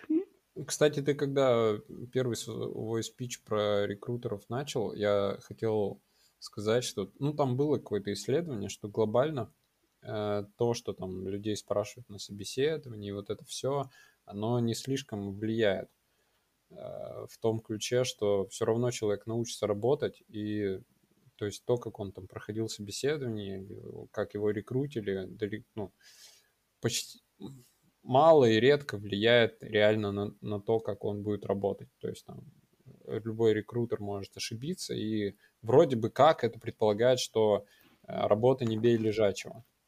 Но с другой стороны, вот то, что ты описал, это тоже очень верно. То есть, когда человек не тратит твое лишнее время, он за 2-3 вопроса понял, что он не понял, что ты там идеальный специалист. Он, он понял, понял, что тебя можно отправить на интервью.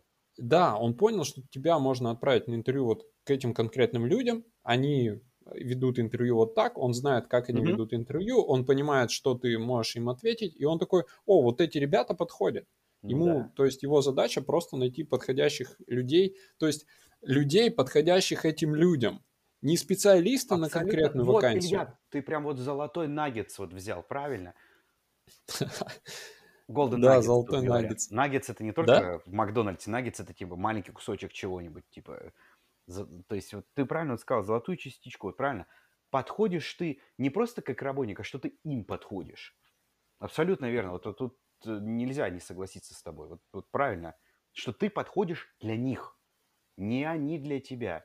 И еще вот советы из всяких курсов, что вот как вот эта девушка, ты описал рекрутера, не надо привязываться к своему рекрутеру. Рекрутер не только с тобой работает. У него есть 5, 6, 7 таких же кандидатов, как ты. И если, извините, тебе позвонил другой рекрутер, который даже еще до твоего первого звонка лучше работу провел и готов тебя отправить на интервью, который, скорее всего, даст тебе работу, то, извините, закон джунглей. Да, да, тут э, я думаю то же самое, как компании выбирают. Они же тебя выбирают не потому, что там ты такой, вы так классно поболтали, а просто кто-то им больше подходит, кто-то меньше. Да, еще заметил, что профессиональные рекрутеры не умеют поговорить вот за 10 минут, спросить, чем ты занимался, что ты чувствуешь, как будто ты с лучшим другом поговорил. Э, да, наверное. Ну, вот. Ну, там, мне кажется, все рекрутеры очень милые люди. Ну, большинство. Ну, хороших рекрутеров. Хорошие, хорошие рекрутеры, да. Вот. Так, ладно, наверное, давай закончим. Да. Ну, нормально потрещали. Моей маме будет точно неинтересно. Но она вот, послушает но... все равно, потому что мама. Ой, я не знаю, посмотрим. Здравствуйте, мама Ильи, вы хорошего сына воспитали. Ага, вот. Но паре человек точно будет интересно. В общем, это не, не зря старались. Ну, окей, я старался, или не шутить, как обычно, там, и, ну, ты понимаешь, и интертейнинг. Про черных? Про всех. И про себя в том числе. Не, ну, просто согласись, э, если ты хотел э, людям из индустрии показать э, подкаст, то я старался какой-то инсайт дать интересный, там, рассказать, как здесь происходит. Хотя вот опять час 19, я думаю, мы могли бы в 30 минут уложиться, как всегда мы. Ну, да тут как бы не угадать. Да блин, вот вообще подкасты это такая штука, вот там их монтируют народ, кто там сильно этим занимается. Я не... Первые полчаса не получается нормально поговорить в русло. В том ключе, что ты что-то базаришь, э, пытаешься вроде какую-то конкретную тему развивать, но беседа не строится, типа, вот так, как, э, знаешь, понимаю, такой непринужденный понимаю. диалог. У тебя получается какое-то там интервью, и вот это, э, ну, там те, кто на продакшн работают, они это как-то там режут, что-то пытаются с этим сделать. Вот, э, я, я забиваю. У меня там во всех подкастах можно послушать, что первые 15 минут мы не можем найти общий язык. А потом такие базарим, базарим, базарим, вот бы, типа, это, ну, как да. остановиться-то вообще? Ну, я считаю, что даже те, кто слушают обучающие подкасты, обучающий подкаст — это не то же самое, что лекция. Это более персональная штука. То есть люди поговорят и что-то еще сделают. Не то, как лекция. Итак, у нас есть импеданс, импеданс идет через электрический... Я не знаю, что за хрень, хрень сейчас говорю. Импеданс идет через электрический ток, через селезенку, и вот вам дата structure получился тогда. Да. Так, ну ладно, Витя, тогда хорошего тебе дня. А тебе у тебя же там ночи. утро. У меня утро. 11.24 утра. А, у меня ночи. Э, ну, ну, вечер. Ну да. Давай, хорошего тебе вечера, и потом расскажи, какие у тебя будут результаты там по подкасту. Все, договорились. договорились. Давай. Я не знаю, какую кнопку нажать. Э, я нажму. Всем удачи, всем пока. thank you